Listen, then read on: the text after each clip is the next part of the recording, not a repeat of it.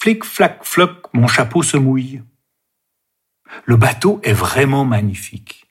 Il est tout seul au milieu d'une immense forêt et tout le monde se moque de Noé. Qu'est-ce que tu vas faire avec ton bateau, Noé? Il n'y a pas de lac ici, pas même de rivière. Mais Noé fait confiance à Dieu. Il ne sait pas à quoi son bateau servira, mais Dieu lui a demandé de le construire, alors il obéit. Un jour, des animaux commencent à s'approcher du bateau. Il y en a vraiment beaucoup. Dieu dit à Noé, Fais-les entrer dans le bateau, prends un mâle et une femelle de chaque espèce.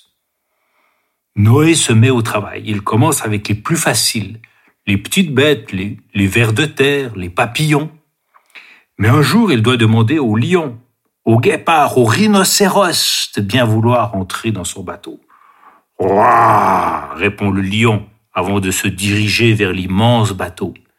Le guépard a vraiment un sale caractère, et Noé a du mal à le convaincre de se laisser enfermer dans le bateau. Le rhinocéros suit son fer d'histoire. Mais le bateau penche dangereusement quand Rhino franchit la porte.